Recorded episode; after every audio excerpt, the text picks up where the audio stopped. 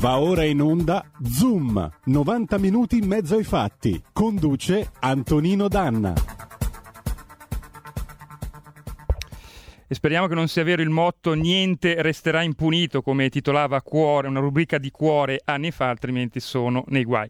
La linea, abbiamo scherzato un po', la linea invece ora ci facciamo seri, ad Antonino Danna. In quel tempo l'Apostolo Toni girava per le lande della Monza Brianza e di via Bellerio. Ed ecco che un giorno, giunto in un cortile dove si trovava una radio, incontrò due uomini, uno magro con gli occhiali, l'altro non proprio bello, i quali si dilettavano a mandare in onda mottetti e pezzi di palestrina. L'Apostolo Toni, toltosi la cravatta, era pronto per strozzarli entrambi, quando a un tratto chiese loro: Ma voi due, come vi chiamate? Ed essi allora risposero: Io mi chiamo Giulio Cainarca e dirigo questa radio. E io mi chiamo Giulio Cesare Carnelli e sono il regista di questa radio. Allora l'Apostolo Toni, abbracciatili, pianse amaramente insieme a loro. Amiche e amici miei, ma non dell'avventura, buongiorno. Siete malgrado tutto sulle magiche, magiche, magiche onde di RPL. Questo è Zoom, 90 minuti in mezzo ai fatti. Vedete che finalmente piglio l'abbrivio. Io sono Antonino Danna e avrò la mia vendetta domani, perché domani, come è vero quello che è vero, io torno in studio e vi metto un pezzo che vi faccio sanguinare le orecchie a tutte e due, a te e a quell'altro che mi mettete i pezzi a spregio di, di, di, Palestrina e di tutti gli altri. Almeno potevate mettere Scarlatti già che c'eravate. Comunque, va bene, cominciamo subito la nostra trasmissione. Oggi è martedì 26 ottobre, ci facciamo seri perché oggi sarà una puntata mh, nel corso della quale manderemo in onda alle 11.05 il faccia a faccia con eh, Valentina Oliva. Chi è Valentina Oliva? Valentina Oliva è il volto dell'Italia che lavora perché lei ha questo ristorante a Castano Primo dove naturalmente il Green Pass è arrivato.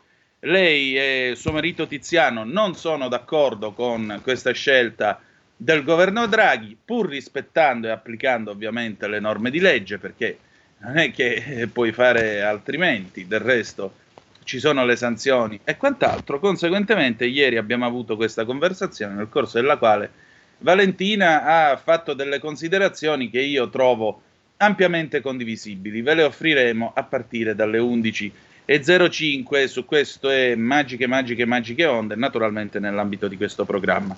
Voglio salutare tutti e ciascuno di voi che ci state seguendo attraverso mh, il canale YouTube oppure la nostra pagina Facebook, radiorpl.it, l'applicazione oppure la Radio DAB, specie voi che siete in giro lungo l'Italia per lavoro o perché no, state andando magari a svagarvi, chi lo sa, raccontatecelo 0266203529 se volete poi intervenire in trasmissione oppure 346 642 7756. Saluto, malgrado tutto, anche se non se lo meriterebbe, in plancia comando il nostro condottiero Giulio Cesare Carnelli e, e cominciamo la nostra trasmissione rifacendoci le orecchie e ripulendocele con un pezzo del 1982 di Francesco De Gregori, perché tra poco c'è Fronte del Blog. Direte voi, e Titanic che ci azzecca con Fronte del Blog di Edoardo Montolli? Ci azzecca, ci azzecca. Vai Giulio Cesare.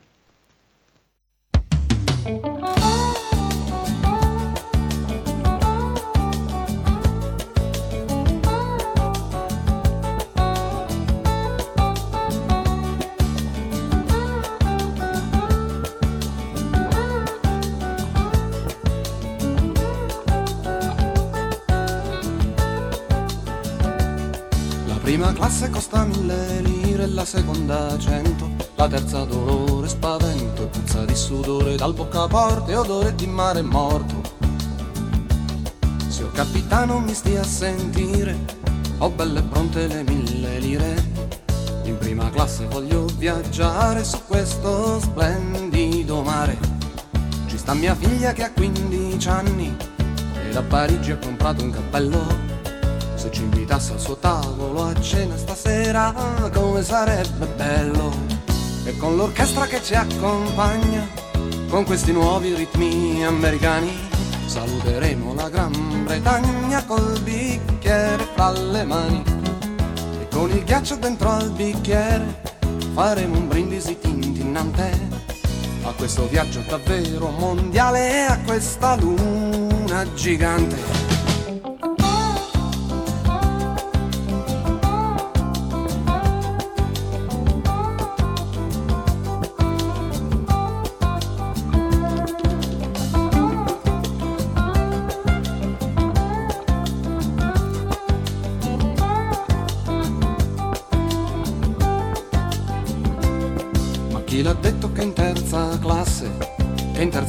Si viaggia male. Questa cuccetta sembra un letto a due piazze, ci si sta meglio che in ospedale. Ma noi cafoni ci hanno sempre chiamati, eh, ma qui ci trattano da signori. Che quando piove si può star dentro, ma col bel tempo veniamo fuori. Su questo mare nero come il petrolio, ad ammirare questa luna metallo e quando suonano le sirene ci sembra quasi che canti il gallo.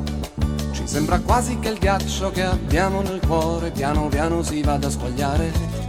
In mezzo al fumo di questo vapore, di questa vacanza in alto mare. E gira, gira, gira, gira l'elica. E gira e gira che piove e nevica. Per noi ragazzi di terza classe che per non morire si va in America.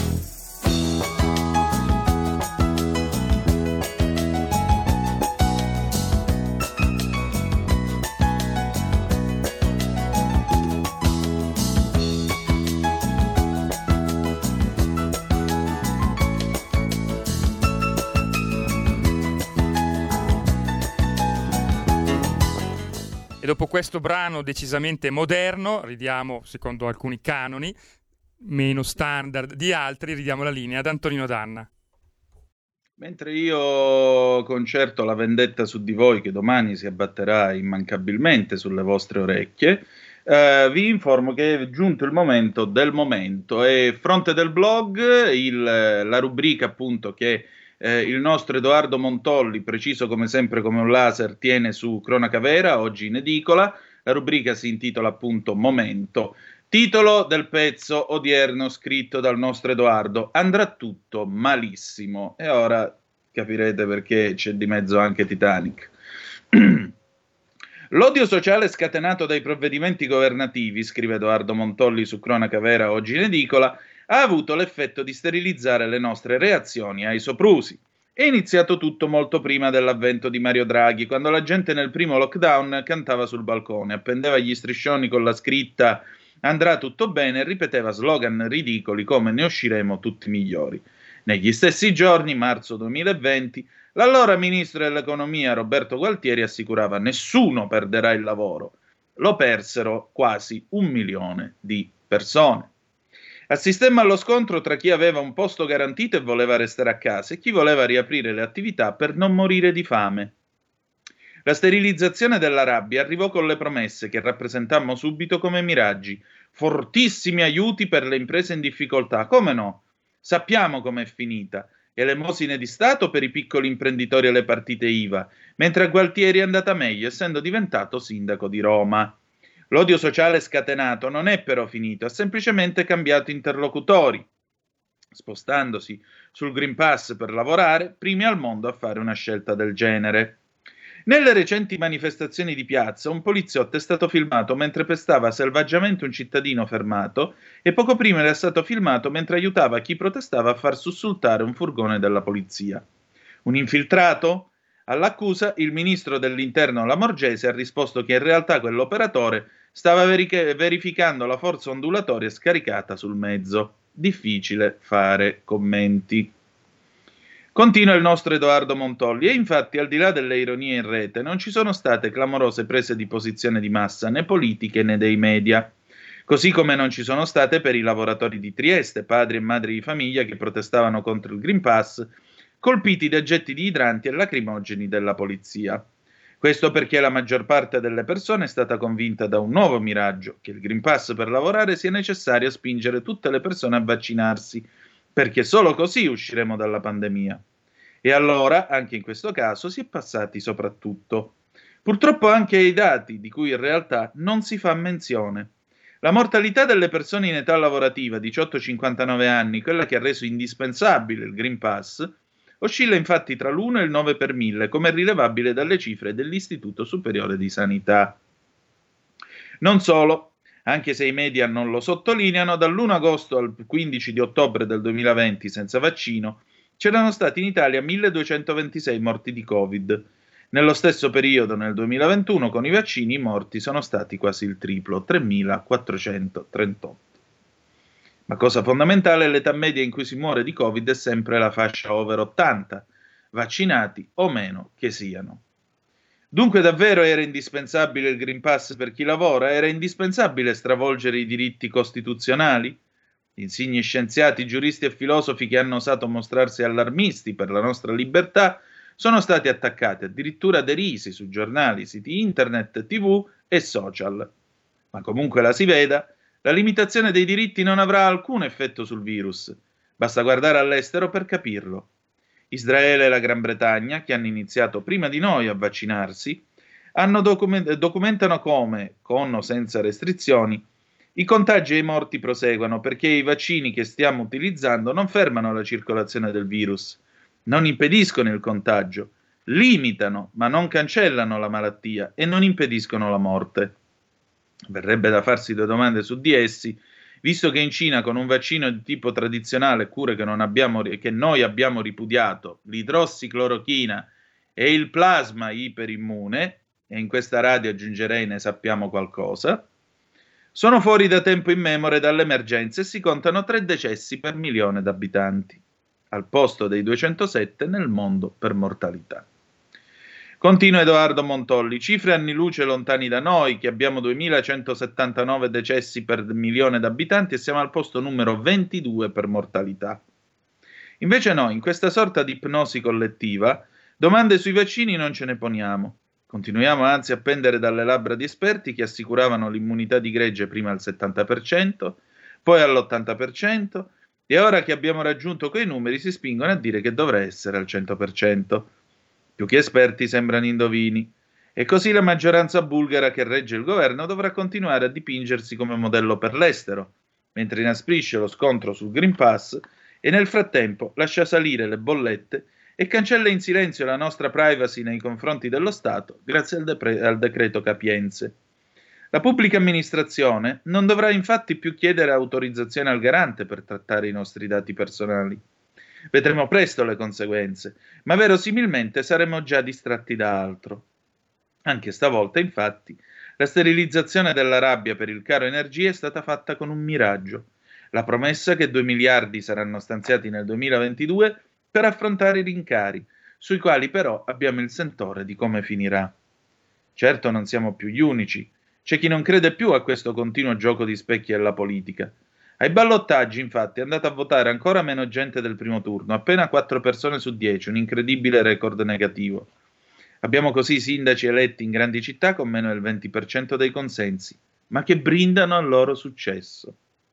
Manca solo un'orchestra che suona per sentirsi a bordo del Titanic.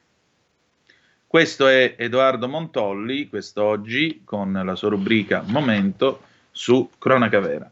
Abbiamo qualche minuto, quindi apriamo le linee 0266203529 se volete essere dei nostri.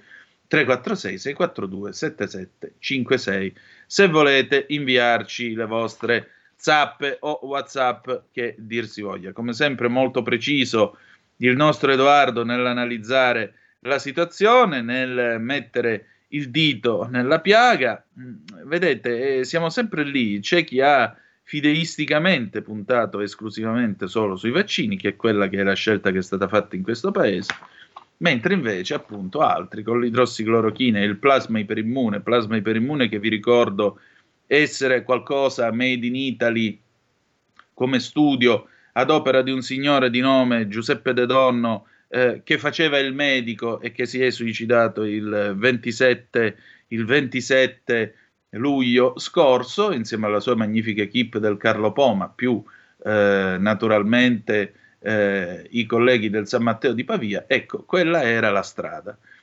Ci hanno raccontato che il plasma non funziona, in realtà, come in questa radio vi abbiamo riferito più volte, a Padova hanno chiuso la biobanca del plasma il 4 di agosto scorso, dopo aver curato centinaia di persone, prevalentemente dei medici, che avevano espressamente chiesto di essere curate con il plasma iperimmune, perché un conto è la prevenzione vaccinale, ma un altro è l'utilizzo delle cure. Una cosa è prevenire, un'altra cosa è curare, perché come si è detto non sempre il vaccino può funzionare, non sempre si può reagire a dovere eh, alla prevenzione. E comunque esistono delle persone che si ammalano, il vaccino non se lo vogliono fare, quando si ammalano devono essere curate. E per curarle avevamo l'idrossiclorochina del professor Cavanna, 300 ne ha curati, come ha raccontato in questa trasmissione condotta dal sottoscritto alla presenza di Giulio Cainarca, e, come, eh, e con il plasma iperimmune del dottor De Donno, che sempre in questa trasmissione condotta dal sottoscritto con Giulio Cainarca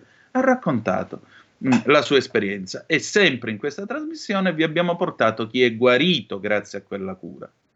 Persone che hanno nome e cognome, che non sono vittime di una truffa, che non sono vittime di ciarlataneria, e che oggi stanno meglio di me e di voi messi assieme. Hanno superato il Covid, sono guarite e conducono una vita normale, altrimenti sarebbero in una bella cassa pure loro. Questa è la realtà. Però eh, il discorso è che siamo sempre e che siamo sempre lì, cioè certe scelte la scienza può indicare, la scienza può suggerire una via, sempre se la scienza mantiene la sua autorevolezza. Altre scelte le deve fare la politica. E la politica abbiamo visto che scelte ha fatto, cari miei. Allora, abbiamo delle zappe al 346 642 7756, poi ci sono due telefonate. Violoncelli solisti sempre incantevoli, Scarlatti deliziosamente difficile da interpretare. Poi ancora, buongiorno caro RPL, grazie per la compagnia che mi fate in queste giornate di Degenza in Day Hospital per i miei motivi di salute. Ma buongiorno a te, fratello o sorella, chiunque tu sia. Un abbraccione a tutti voi della redazione, regia. Ciao Giulio Cesare e dagli ascoltatori tutti. Buona giornata, Nini. Buona giornata a te, siamo con te. Facci sapere come stai, che è la cosa più importante, e speriamo che tu ti rimetta presto. Abbiamo due telefonate, passiamo alla prima. Pronto chi è là? Pronto? Sì, pronto. pronto? Buongiorno, sono Marino. Willa.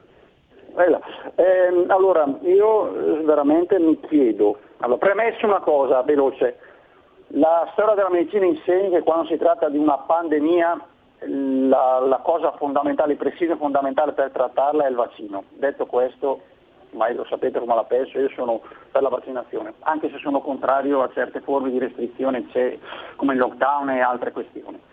Ora, io mi chiedo se veramente si farà luce in Italia su alcune questioni importanti. Primo, sembra, almeno da quando ha detto il Ministro della Sanità, che le morti effettive per il Covid, cioè non associate a patologie gravi, siano circa 3.000-4.000 rispetto alle... No, questa è una palla che è stata messa in giro, non sono 3.783. Allora, rettifico, rettifico, perché è una palla, va bene, ok, chiedo scusa, non, ero in buona fede.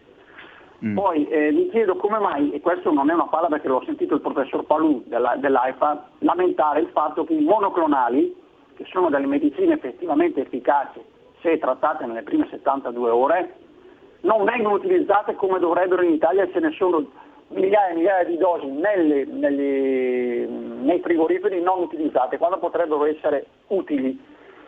Perché secondo me manca una, un collegamento tra la, la, la medicina del territorio e quella ospedaliera e lì purtroppo la gente continua ad andare in ospedale.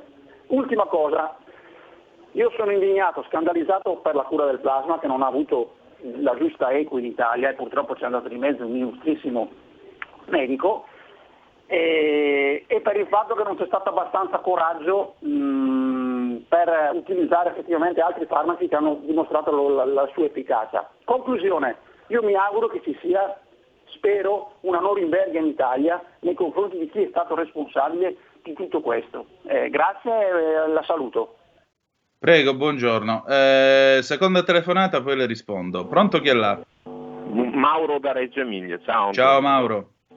Vedi, per quanto riguarda il professor De Donno tu, di cui hai scritto un libro con, mol, con molto merito, bisognerebbe anche una volta per tutte dire la verità, che gli è stata tolta la, il protocollo per affidarlo a Pisa, che lo sanno tutti da 50 anni, è un feudo della famiglia Marcucci, la stessa che ha disintegrato la più bella azienda eh, di, di, di, produzione eh, di sieri che esisteva in Italia, perché io ricordo che negli anni 70 quando andavo in montagna io mi prendevo una scatolettina piccola che mantenevo nel freezer e tenevo in una piccola borsa termica che aveva il, filo, il siero antiofidico ed era della sclavo e quelli se la sono mangiata e distrutta come hanno voluto.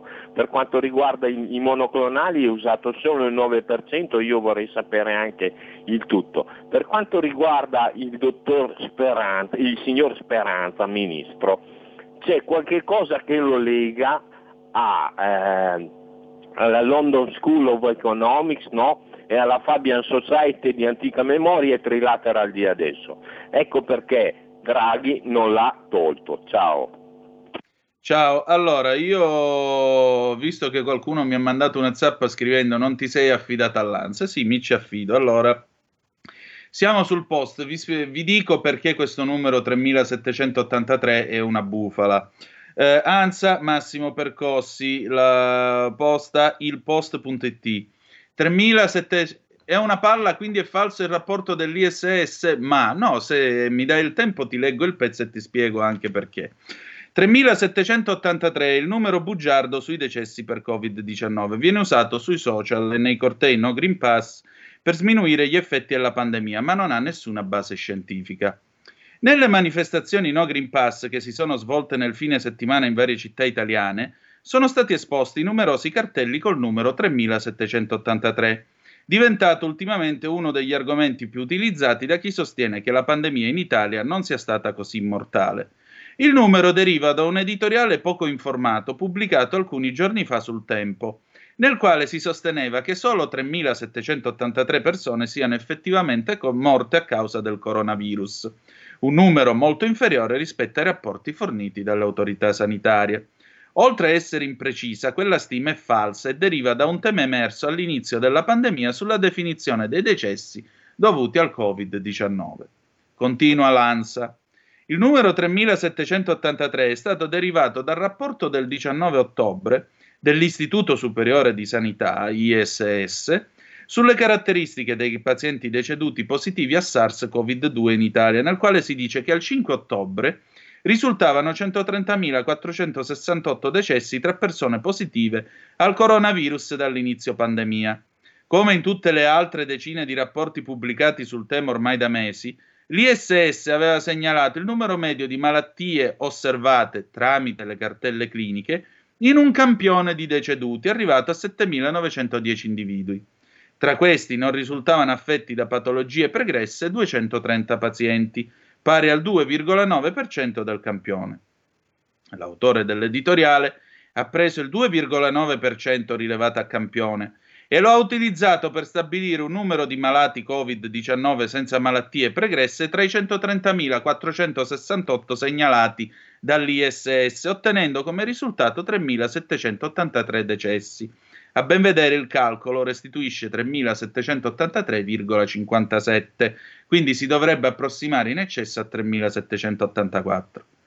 Il numero 3783 segnalato nell'editoriale è stato rapidamente ripreso da altri osservatori che in questi mesi hanno sostenuto varie teorie senza basi scientifiche per sminuire gli effetti della pandemia e da numerosi gruppi no Green Pass sui social e infine nei cortei degli ultimi giorni per le città italiane. Secondo chi lo diffonde, sarebbe la dimostrazione che i veri morti a causa del Covid-19 siano poche migliaia e non gli oltre 130.000 che avevano già altre malattie segnalati dalle autorità sanitarie. È vero che la maggior parte dei deceduti aveva altre patologie al momento dell'infezione, ma questo non significa che siano state le malattie pregresse a determinarne la morte e non il coronavirus. Ed è sufficiente osservare i dati forniti dall'ISS per rendersene conto. Andiamo in pausa, dopodiché ritorniamo con dov'è questo benedetto foglio? Eccolo qua, dopodiché rientriamo con eh, Fred Bongusto, spaghetti, insalatine e una tazzina di caffè del 67. A tra poco. Il futuro appartiene a chi fa squadra. Le radio italiane si uniscono per giocare la partita da protagoniste. Nasce l'app Radio Player Italia. 140 stazioni in una sola rete. Scegli la tua preferita e ascolta il suono perfetto del digitale. Gratis, senza registrazione, senza interruzioni. Compatibile con tutti i device. Le notizie, la compagnia, la musica scelta da chi la ama, la conosce e la vive. Scarica Radio Player Italia. Il futuro batte con la radio nel cuore. Anche RPL è disponibile su Radio Player Italia.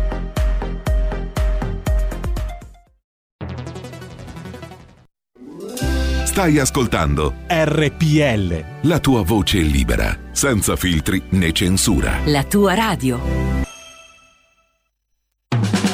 Abbonati a RPL, la tua radio. Visita il nostro sito radiorpl.it. Con il tuo contributo tieni alta la tua voce libera. Come ascoltare RPL la tua radio? Semplice. DAB Plus, la radio digitale. Canale 740 della TV digitale terrestre. Smartphone e tablet. Scarica l'app di RPL la tua radio per Android o iOS. Smart speaker Amazon Alexa. Installa la skill per Alexa di RPL la tua radio e prova a dire Alexa, apri RPL la tua radio. Dal tuo computer puoi ascoltarci sulla web radio o web tv o in auto su Android Auto o Apple CarPlay. RadioRPL.it.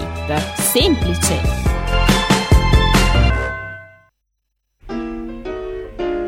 Spaghetti, pollo, insalatina, una tazzina di caffè. A malapena riesco a mandar giù Invece ti ricordi che appetito insieme a te a The Drive. Guardavi solo me mentre cantavi Chinatown, l'orchestra ripeteva Shibidoo. Mi resta solo un disco per tornare giù da te a The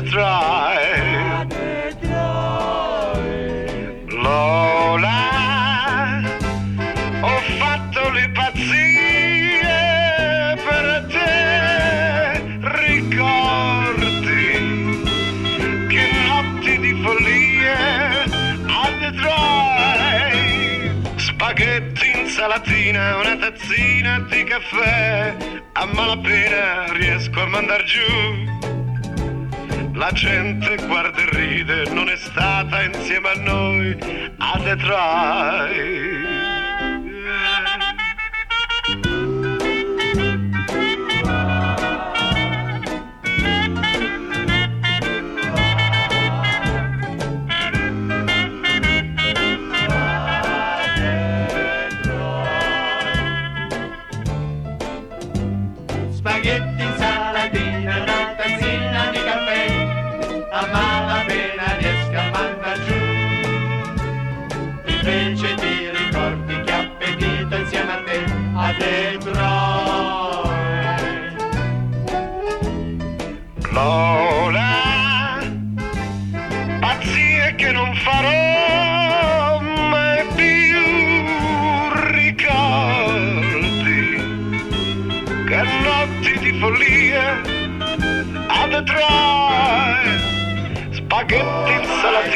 Una tazzina di caffè, a malapena riesco a mandar giù la gente guarda e ride, ma non piange insieme a me per te.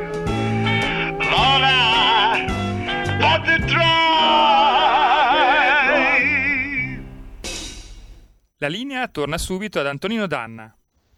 E rieccoci, siete di nuovo sulle magiche, magiche, magiche onde di RPL. Questo è Zoom, 90 minuti in mezzo ai fatti. Antonino Danna al microfono con voi. Allora, sono arrivate nel frattempo al 3 zap al 346 642 77 56, sempre su questo numero 3783 che, come abbiamo spiegato, è un numero destituito di fondamento.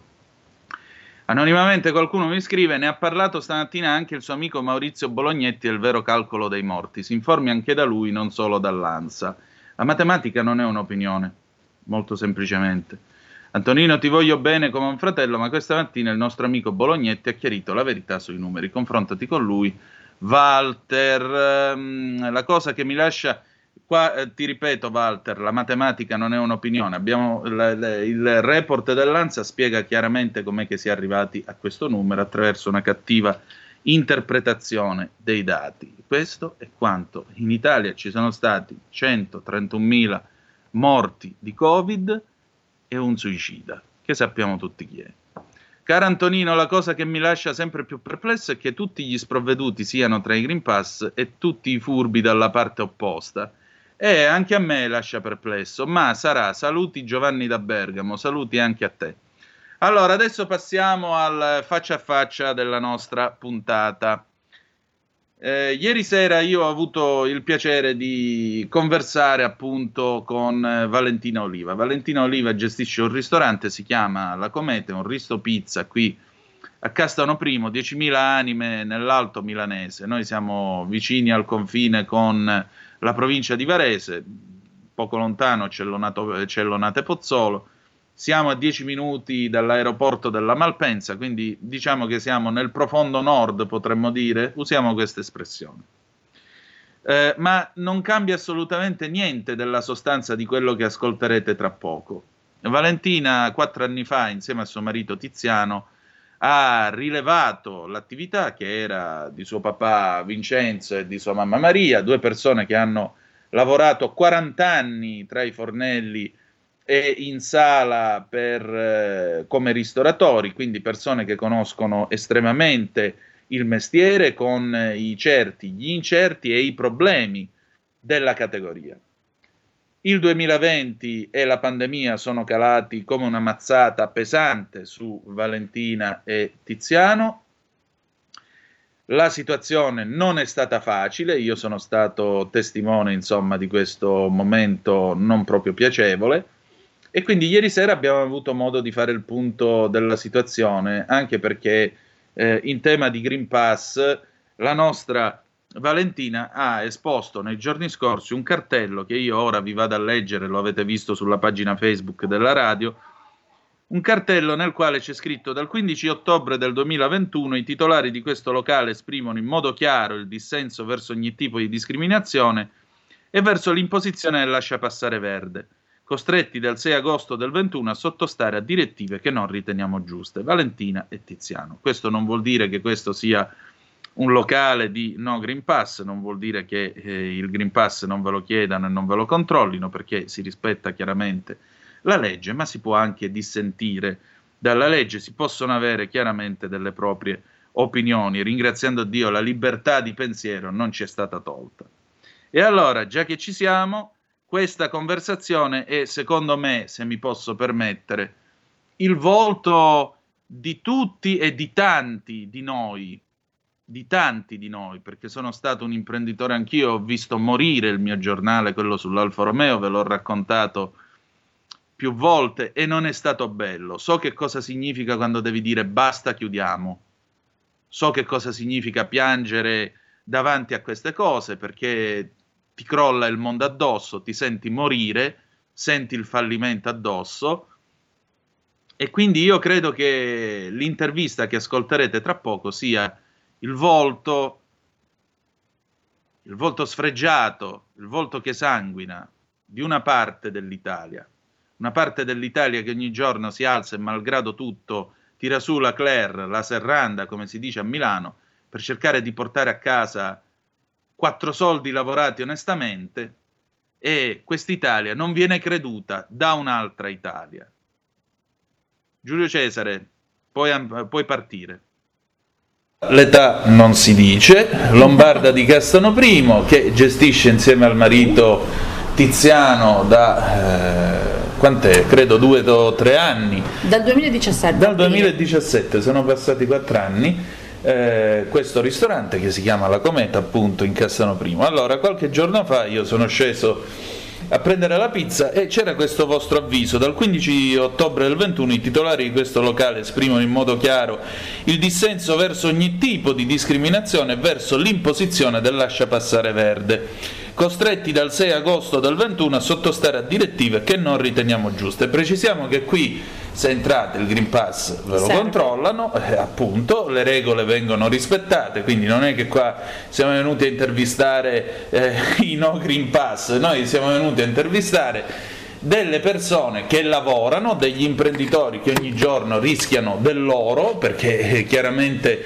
l'imprenditore non ha una rete di sicurezza eh, che gli pari il fondo schiena quando eh, si trova in difficoltà, però malgrado voi appunto rispettiate la legge non siete d'accordo e credo che il dissenso sia ampiamente legittimo in questo paese, non ce l'hanno ancora levato. Perché? Allora, non sono d'accordo perché hanno imposto a noi un'ennesima restrizione a carico nostro totalmente, per cui noi abbiamo eh, la responsabilità di dover controllare eh, questo famoso Green Pass che eh, a mio avviso neanche ci tutela a livello sanitario.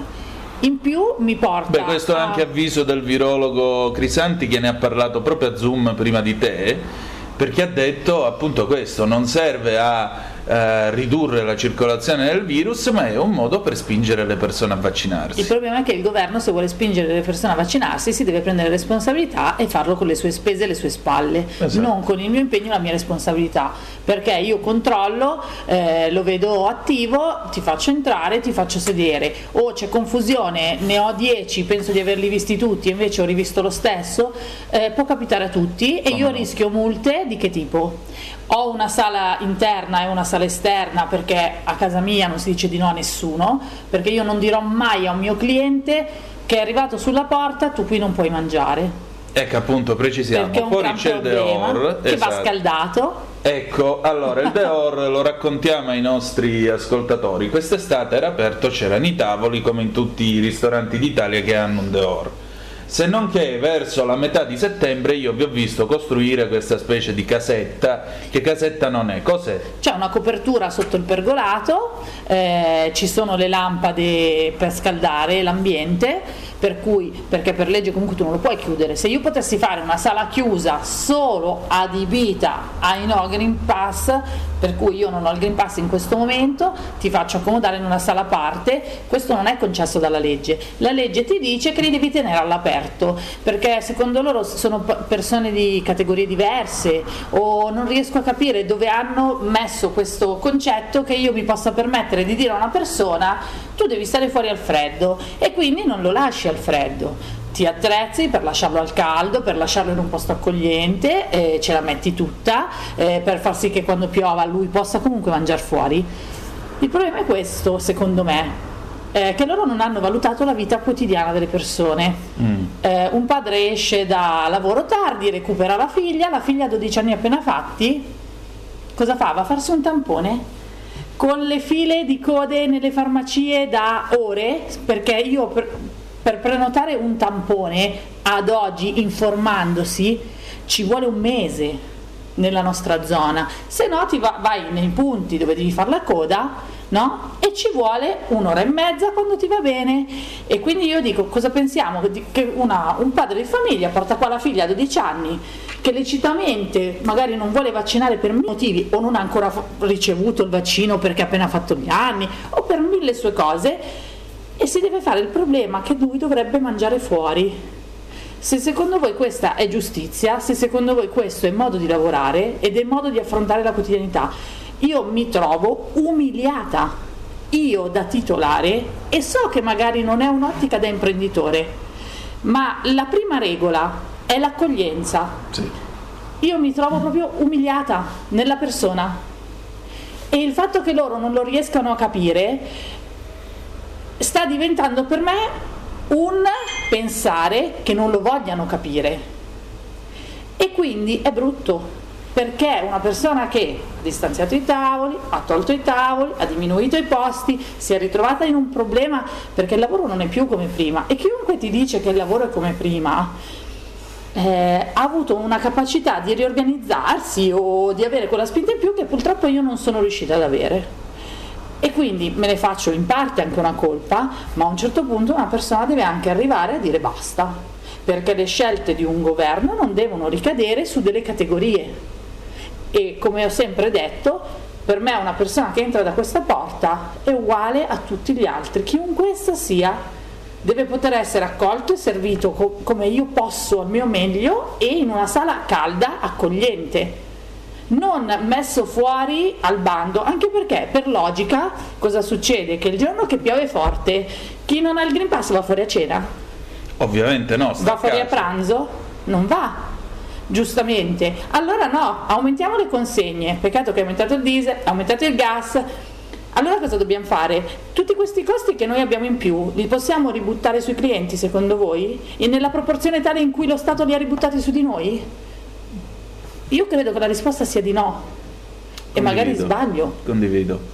Tutto lì. Condivido. Questa è l'Italia che gemme lacrime e sangue che sta parlando, non è l'Italia che se la passa bene il 27 arriva qualche forma di aiuto. Ecco appunto, parliamo di qualche forma di aiuto, siccome in questa eh, vicenda ci hanno raccontato che c'era la potenza di fuoco dello Stato, i ristori e quant'altro. Voglio Dove? dire, questo è un locale, quanti coperti fai ora? Allora, io adesso al momento... Quanti ne mettere, puoi fare e quanti ne porta in posso teoria? Posso mettere, eh, visto che non ci sono più le limitazioni di spazio, nel senso che al tavolo non c'è un limite di 6 persone mm. come era nelle zone gialle, eccetera, riusciamo a mettere anche 60 persone, un posto dove io prima ne mettevo 91 normalmente eh, e a tavolate si andava anche a superare. Come no? Adesso ne metto 60, ma il problema non è metterle 60 quella volta a settimana, è riempirlo. Io eh, sono in un momento in cui sono i mesi dell'anno più duri, perché per il nostro eh, ambiente e per la zona in cui siamo novembre è sempre il mese un pochino più morto, come lo sarà dalla metà di gennaio fino a marzo.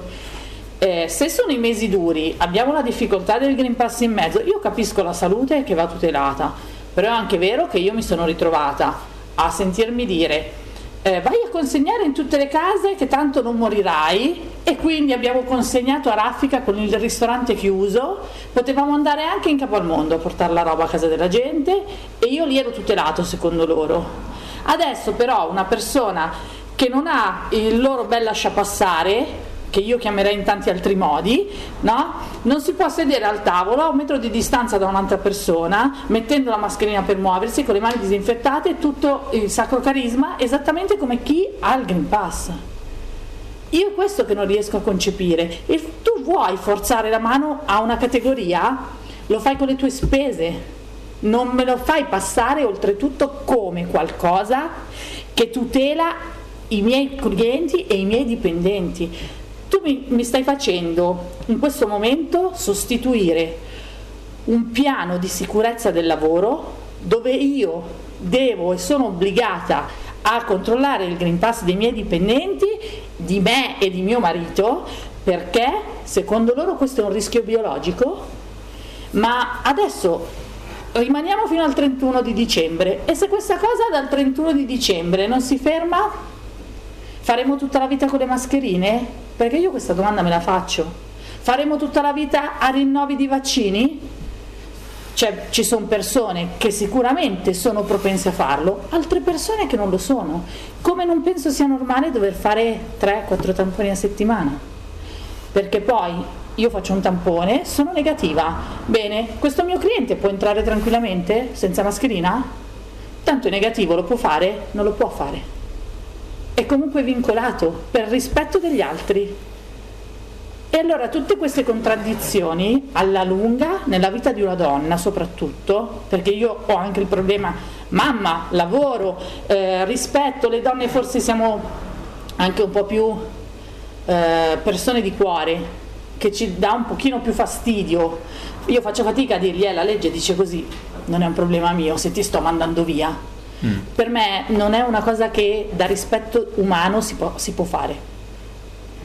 Sì, anche secondo me, del resto non è che tu eh, questo mestiere l'hai preso a fare quattro anni fa, in realtà prima di te c'era c'erano tuo padre e tua madre che per 30 eh, anni hanno fatto questo mestiere, anzi dagli anni 70, 40 anni hanno fatto questo mestiere, quindi il mestiere tu lo hai imparato a bottega perché lo hai visto fare tutti i giorni, sei vissuta anche tu di questo mestiere, quindi non è che sta parlando quella che è arrivata ieri e si è improvvisata no, ristoratrice. Ma io posso anche dirvi che una persona che si improvvisa ristoratrice oggi no, ha un gran coraggio ha veramente un gran coraggio perché qua non si parla di ristorazione, ma io non penso che sia solo il mio settore, noi qua stiamo parlando di qualcos'altro, noi stiamo parlando che il 70% di quello che mi rimane, ed è veramente pochissimo quello che rimane ad oggi, no? io lo devo condividere con uno Stato che fino adesso mi ha dato solo responsabilità, mi ha dato obblighi, mi ha dato tensioni, mi ha dato stress, mi ha dato malessere e ecco, dispiace appunto. e ferisce questa cosa perché eh, non sono cose io sono sempre per fai la tua parte ma la mia parte può essere spazzo il marciapiede di tutta la via, taglio la siepe fino all'incrocio, raccolgo la spazzatura se il vicino l'ha lasciata fuori il giorno sbagliato, eh, ci diamo una mano nel vicinato, eh, fai la tua parte può essere questo. Eh, può essere fai una raccolta di beneficenza, aiuta l'associazione per gli animali, ma non può essere. Prenditi la responsabilità di metterti davanti a una persona e avere il diritto di dirgli scusami ma tu la legge non la conosci? Perché sei venuto qua a mangiare stasera? Sì non è compito tuo.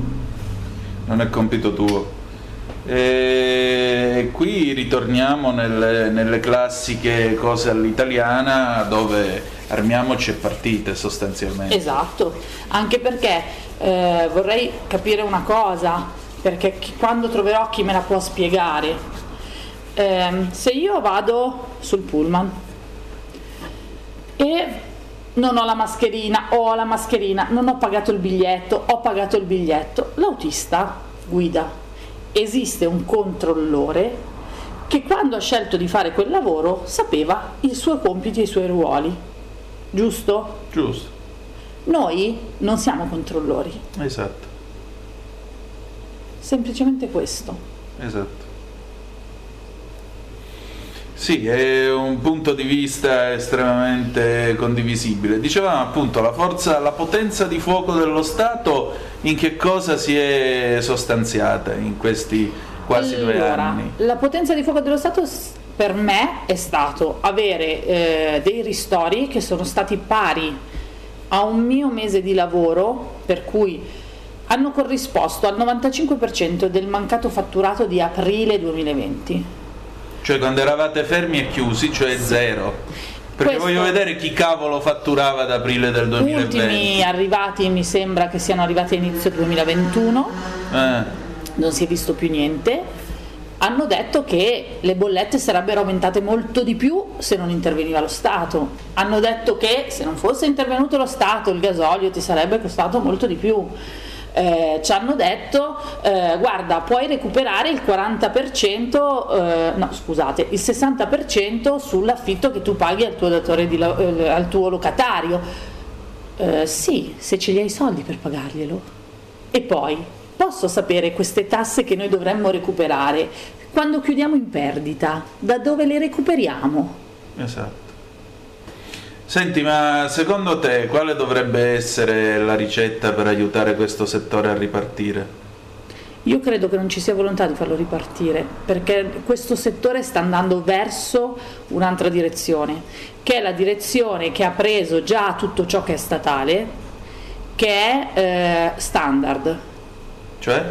È tutto messo su parametri di eh, velocizzare, diventare ehm, tecnologico, applicazioni, menu con applicazione, eh, diven- si crede eh, di andare verso una qualità che però secondo me è una qualità non sempre reale, eh, lo stiamo portando al distacco umano, lo stiamo portando cioè una virtualizzazione, una virtualizzazione. Del, del, ristorante. Io esatto. non vengo più fisicamente qua a sedermi a mangiare, ma eh, sostanzialmente io ho l'app della Cometa, mi interfaccio con l'app, vi mando una serie di ordini, voi qui cucinate, ma qui non avete più bisogno di tenere 60 coperti pronti o 91 coperti pronti, potreste farlo anche in uno sgabuzzino, tanto non vi serve più la sala, e poi parte Tiziano con la macchina e va a fare il delivery. La nostra realtà, per quello che vedo io, viaggia tantissimo di bar perché sono mancate, sono mancate le uscite serali fino a tardi, adesso finalmente si può stare fuori fino a tardi, si viaggia più di un cibo rapido. Eh, o di quel locale che è l'elite nel posto turistico. Ma i locali con il mio target andranno a sparire e eh, ce lo stanno dimostrando in questo ultimo periodo. Hanno provato in tanti modi eh, a ostacolare il piccolo perché le attività familiari hanno un carico di burocrazia molto molto forte ehm, che incide tanto confronto a un locale strutturato Ehm, per cui devo dire che gli ostacoli li hanno messi, i paletti li avevano messi anche prima. Sì. Adesso siamo arrivati al dunque. Cioè concetto... O cambi o cambi o chiudi. Esatto. Okay. Il problema è che devi capire anche se vuoi cambiare. Mm. Perché come il commerciante eh, che ti vende in negozio o ti vende col consiglio per telefono o per mail e te lo spedisce a casa la vetrina che può essere anche ehm, virtuale non è la stessa cosa, per cui c'è chi lo fa benissimo perché è già partita con quell'idea e del suo stile. Eh, chiedere a chi ha la bottega o all'artigiano che vive del tuo pensiero, della tua espressione quando vedi un tessuto, quando vedi un prodotto, vive di quello, cioè noi siamo nutriti I da questo. I famosi complimenti al cuoco. Esatto, noi siamo nutriti di quello eh, eppure eh, viene sottovalutato. Sì, indubbiamente, ma poi secondo me c'entra in gioco, sai che cosa? Quando si faceva tutta quella polemica sugli impianti sciistici perché si diceva sono spese superflue, eh, I fenomeni che dicevano questa cosa evidentemente non si rendono conto del fatto che c'è tutto un settore che su quelle spese superflue nell'inverno ci campa, fa i soldi che poi gli servono per il resto dell'annata. Assolutamente. E così sì. è nella ristorazione. È così in tutti i settori, io penso. Quando tu hai perso un periodo di lavoro, allora o veramente sei un mago e la volta dopo incassi il doppio per poter coprire la perdita o se no questa perdita ci metterai anni e anni e anni. Poi fosse il lavoro che c'era negli anni Ottanta in un anno la recuperi. No? ma noi non, eh, non siamo in quelle condizioni. Cioè il settore era già un settore in crisi la gente eh, altospendente segue un target che è più dettato dalla moda, dallo stile, dalle icone dello, mm, che si usano sulla tv, su internet, eccetera. Il medio non esiste quasi più e questo ci porta a doverci ridimensionare, ma eh, vorrei capire come si fa a gestire tutta questa burocrazia, tenere alta la qualità dei prodotti, che adesso si fa anche fatica a reperire, non è più com- mm, iniziano ad esserci alcuni problemini eh, sulle consegne eccetera, ma non nella piccola distribuzione, ma proprio a monte. E ehm, tenere il personale in regola con una retribuzione adeguata. Perché anche lì nessuno lo dice, ecco eh, questi vanno a scioperare, personale... ma il personale che è stato pagato in cassa integrazione 3 euro secondo voi è stato pagato 3 euro, 3 euro e mi sembra non arrivavano a 4 euro, 3,47 euro, 3,97 euro. Al giorno? Allora, sono, sono soldi che allora. una, una persona può prendere? No, è immorale. Eppure? È immorale, ci siamo meravigliati qualche anno fa, c'è stato, ti ricordi, prima, prima della pandemia c'è stata una, era, una, era, una, maglieria, se non ricordo male, che erano morti tutti perché era crollato il soffitto, sì. era in, un, in uno scantinato. Stai ascoltando RPL. La tua voce libera, senza filtri né censura. La tua radio.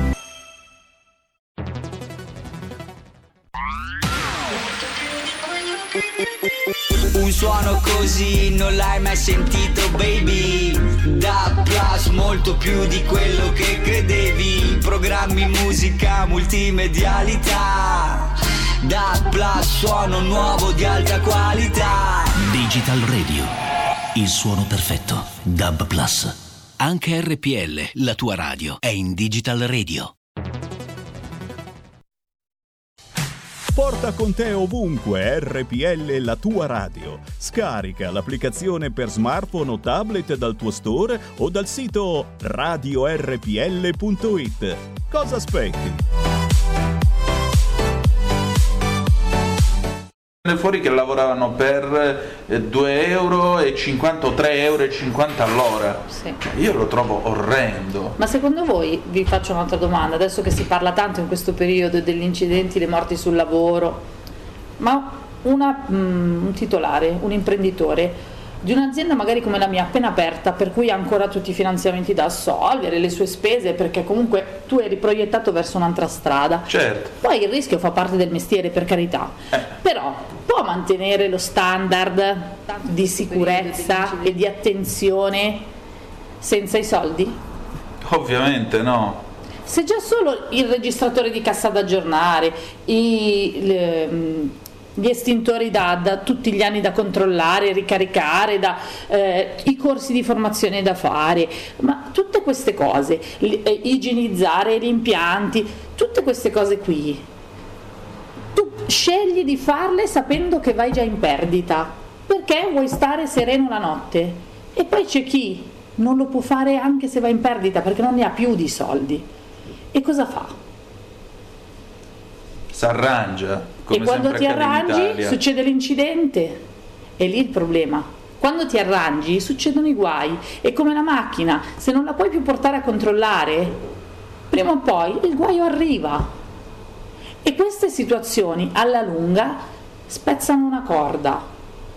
A me viene detto che sono una persona combattiva, mi viene detto che non capiscono perché me la sia presa così tanto.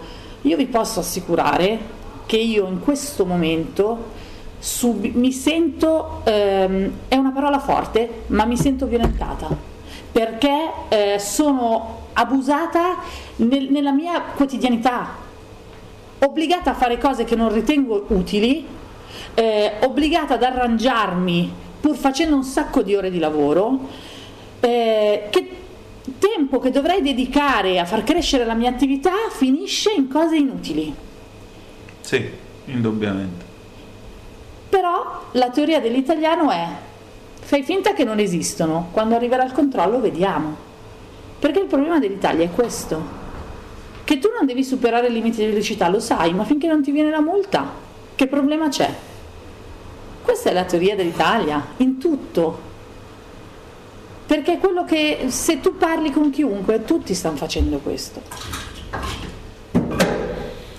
Beh, d'altronde in questo paese il controllo arriva soltanto quando i buoi sono scappati dalla stalla, quindi ancora una volta questa sarà la classica pagliacciata all'italiana e un bel giorno, fra 20-30 anni, scopriremo magari da qualche carta che è in qualche archivio e per ora non c'è, che le decisioni che vennero prese furono decisioni semplicemente per calmare la gente. Sì se prima non ci siamo attaccati a una corda. Eh, appunto, un po' Perché come... io ne ho conosciuti tanti di colleghi, eh, colleghi, sai, quel locale lo conoscevi di vista, di, di fama, e dove sono?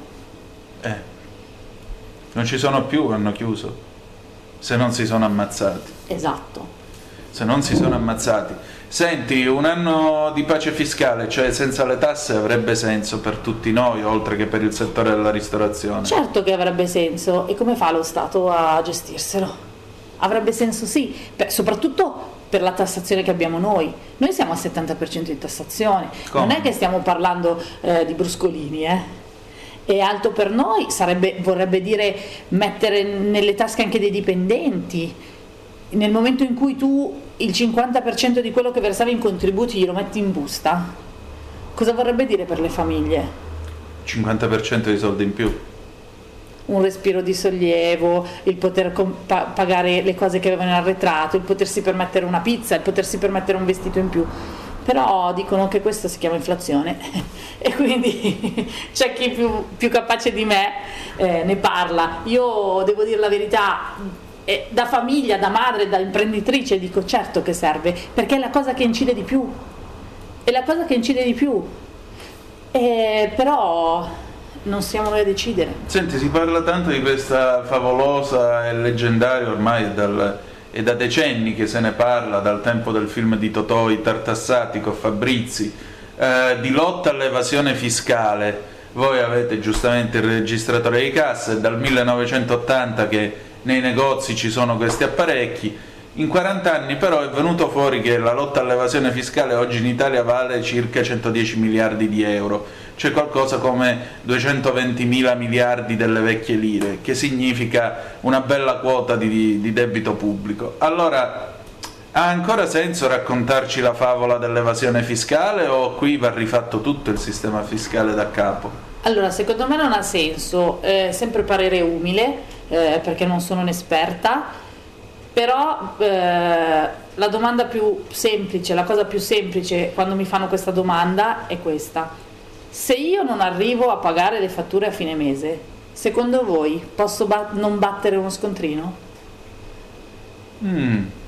Gli scontrini non si battevano quando tu coprivi, usci- sforavi e allora a un certo punto ti fermavi.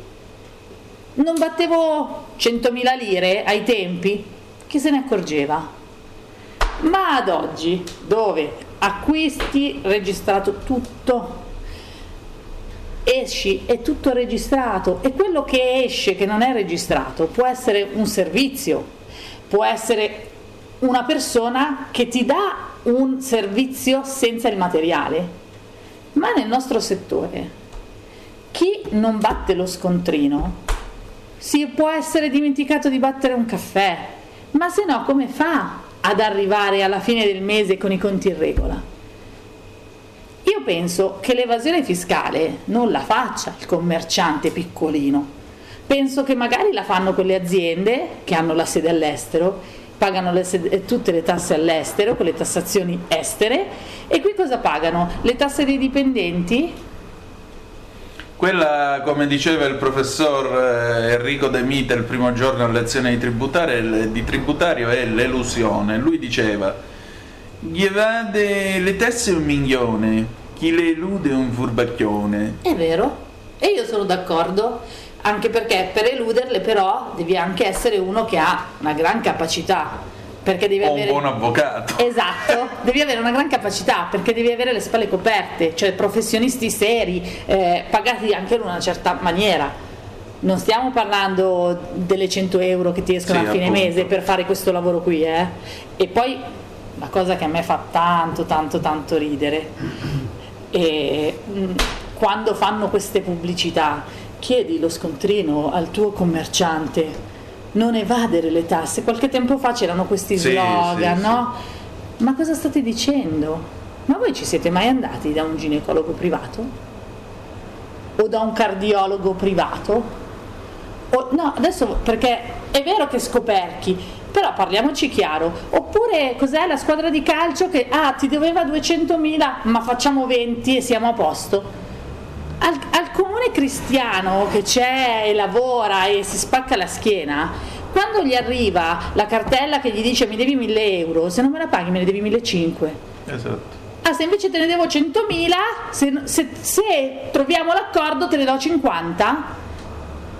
Beh, è il solito principio che se tu hai un debito di 10.000 euro con la banca è un problema tuo, se tu ne hai uno da 500.000 È un problema della banca. banca. Esatto.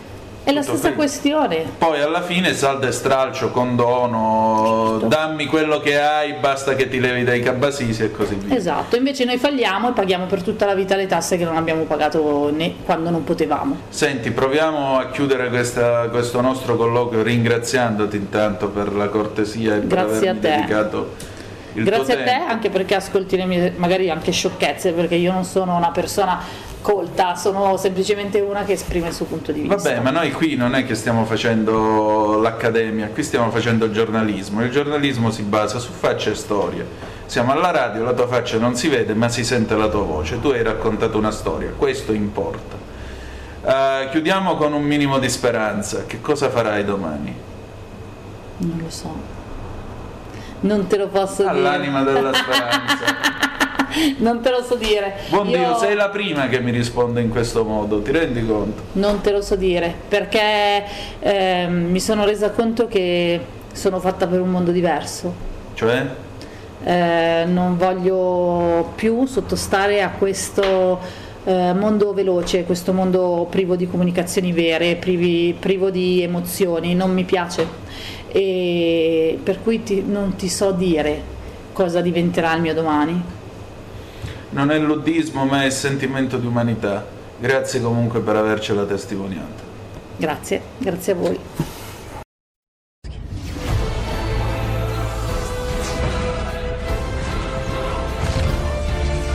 ragazzi, sono Spider-Man. Quale migliore modo di se non andare al cinema a vedere il vostro supereroe preferito? Vi aspettiamo! State ascoltando RPL, la tua radio. Andate al cinema. Portate i vostri figli. Un film per grandi e piccini. Con Movie Time, la magia del cinema. Con Vincent. Wow.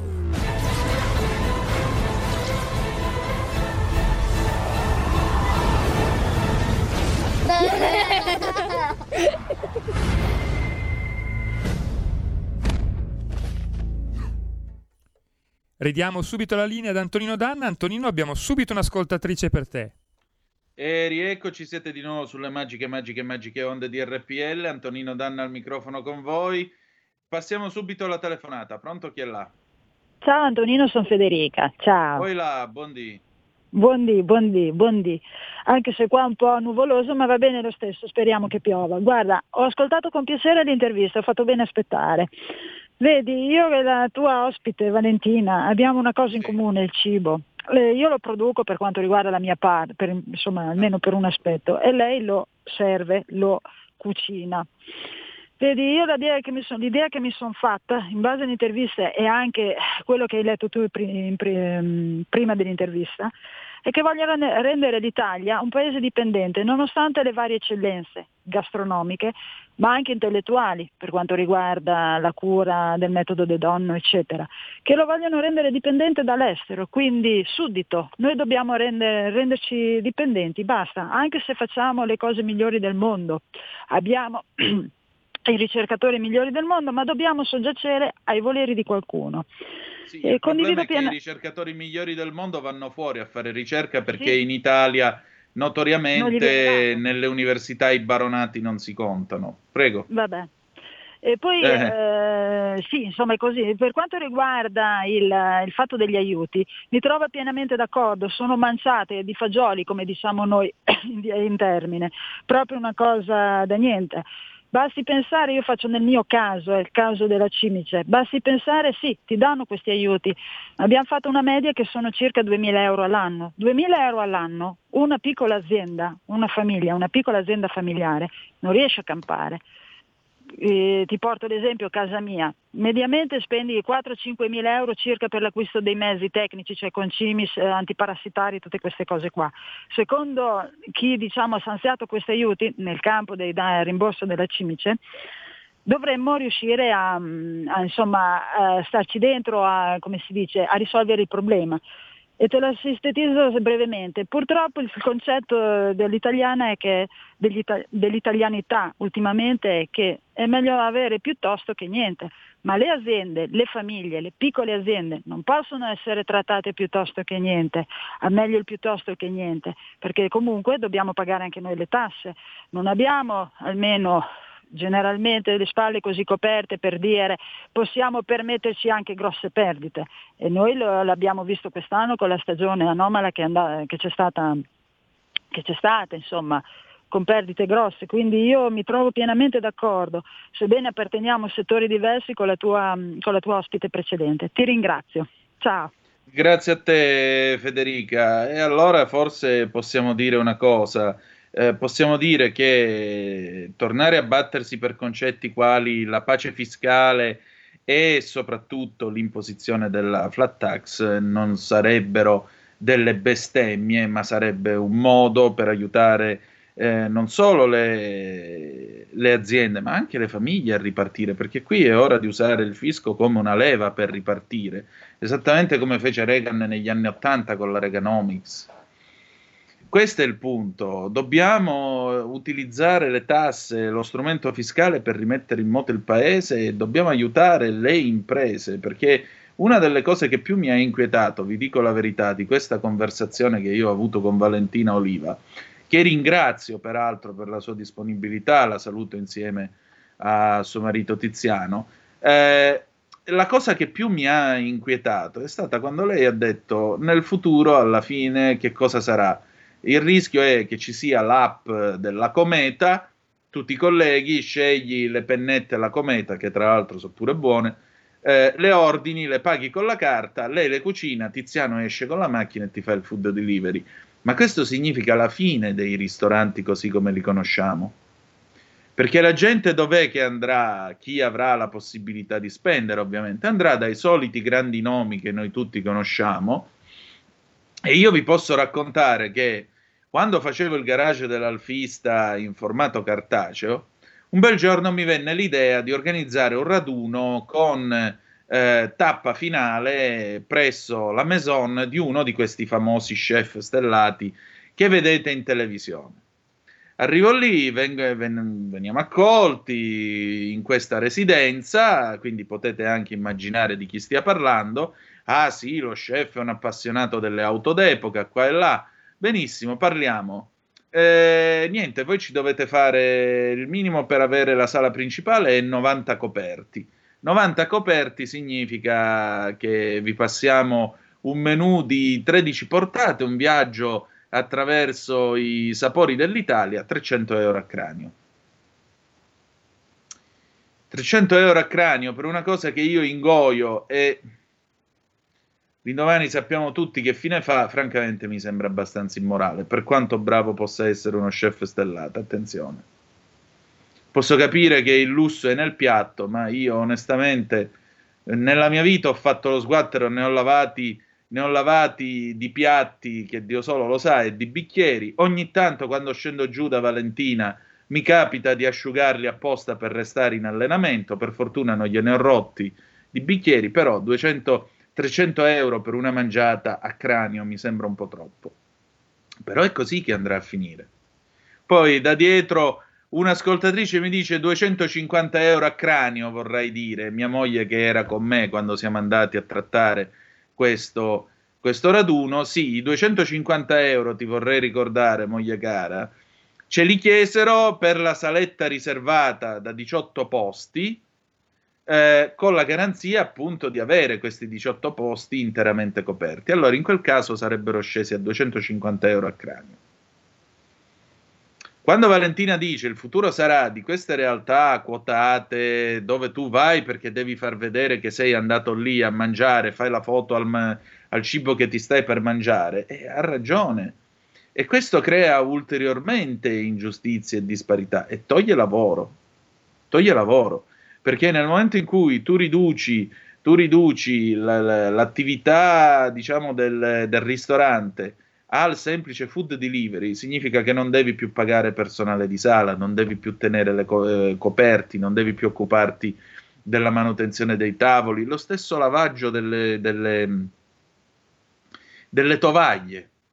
Sapete, un ristorante che ha 100, 200 coperti, cioè, le tovaglie, vi assicuro che lavarle non è una cosa facile e costa. Ci vuole la lavanderia industriale, ci vogliono gli accordi e così via. Non è che stiamo parlando di qualcosa di artigianale, li metto dentro la lavatrice e poi stasera, dopo che sono stesi, una passata col ferro e li stendo sul, sui tavolini fuori. Non funziona così. Quindi quello che io vedo è da un lato un grido di dolore perché comunque significa che c'è tutta un'Italia che lavora e produce che viene costantemente eh, messa in difficoltà, anche perché come si fa a chi, a chi sta dando il sangue da un anno e passa? Come si fa? Come si può ritenere morale e accettabile 3,87 euro all'ora di cassa integrazione? Peraltro dal governo, dal capo del governo della potenza di fuoco, quello che oggi parla di salario minimo, Giuseppe Conte. Come si fa? Come si fa ad accettare tutto questo? Come si fa ad accettare che dopo sforzi e sacrifici e quant'altro poi cominciano ad arrivare le cartelle? Ecco, questo è l'argomento su cui credo dovremmo dibattere e sul quale in fondo si basano le scelte degli anni che verranno, perché prima o poi naturalmente andremo a votare. E andare a votare significa scegliere, significa decidere. E voi che cosa volete? Volete che qualcuno vi dica, vabbè, ora ci sono debiti che dovremo pagare per generazioni e quindi dovremo rispettare tutta una serie di cose? Oppure volete qualcuno che vi dica, no, usiamo il fisco come leva vi abbassiamo le tasse, introduciamo la flat tax, introduciamo la pace fiscale. Quanti soldi hai? Mi dai, basta che chiudiamo con la storia dei debiti e tu finalmente puoi pensare a ripartire, a rifarti la tua azienda, a rifarti la tua vita. Questo è quello che dobbiamo discutere, questo è quello che ci troviamo davanti e di queste cose che ci dovremmo preoccupare e diciamo che riguardano la vita di tutti e ciascuno di noi. 0266203529 se volete fare un ultimo veloce intervento. Ecco, Antonino, abbiamo un'ultima chiamata e poi siamo collegati con Sara. Che sono quasi le 11.52. Vai, pronto chi è là? Pronto. Ho sentito parlare quella prima signora ristoratrice. Quello andrebbe bene a mettere il capo del governo. Secondo, mio figlio c'è una piccola azienda che ha un operaio. Stamattina è dovuto fare un corso di, di, di medicina, roba che se un operaio deve stare male eh, deve soccorrerlo. Il primo Ma, soccorso, a, sì. Eh? Il primo soccorso. Che, eh, che gli mette le mani è fatto. E se al posto di mettere le mani ha, ha sbagliato, chi risponde dopo? Eh, bella domanda. Eh, però bisogna pagare 500-600 euro di questo corso, non so. Eh, loro credono che se uno sta male, un datore del lavoro deve essere un medico. Ma, ma stiamo, cosa stiamo parlando qua? Beh, no? è anche vero che comunque qualcuno deve dare un pronto intervento nel momento in cui sta arrivando l'ambulanza, quindi non è nemmeno sbagliato. Certo è che l'azienda con un operaio solo pagare 600 euro di corso di formazione, insomma, non è una cosa facile. Grazie per la chiamata. Allora, adesso vedete sui vostri schermi la scintillante Sara Garino. Buongiorno Sara. Buongiorno Antonino e buongiorno a tutto il pubblico. Allora, si preannuncia una grande puntata di Alto Mare, vedo. Eh sì, Antonino, hai detto bene.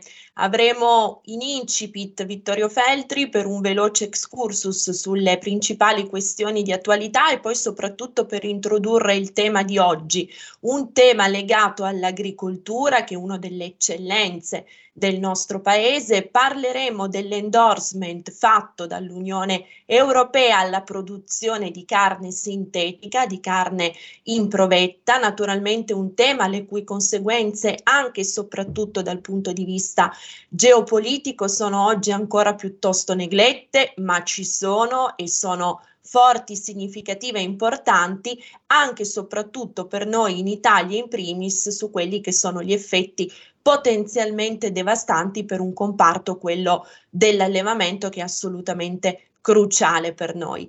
Che Europa vogliamo? Se l'Europa è ciò che mangia, di certo la carne in vitro, la carne in provetta non ci piace, ne parleremo più approfonditamente anche con il dottor Alessandro Apolito che è responsabile delle filiere per Coldiretti, nonché con l'onorevole Guglielmo Golgolinelli della Lega, membro della tredicesima commissione della Camera dedicata per l'appunto all'agricoltura. Benissimo, allora direi che siete in ottime mani. Io vi lascio a Sara Garino e al suo bellissimo Alto Mare alle 12.05, sempre sulle nostre magiche, magiche, magiche onde di RPL. Io vi voglio salutare eh, con un pezzo che è stato scelto da Carola Rossi, quindi io non mi assumo responsabilità. La canzone d'amore con cui chiudiamo oggi è Claudio Baglioni, Mille giorni di te e di me, 1990, che dire di più. Grazie per essere stati con noi, ci ritroviamo domani alle 10.35 trattabili sulle nostre magiche, magiche, magiche onde di RPL. ricordate che the best, malgrado tutto, is yet to come, il meglio deve ancora venire. Vi hanno parlato Sara Garino e Antonino Danna. Buongiorno. Avete ascoltato Zoom, 90 minuti in mezzo ai fatti.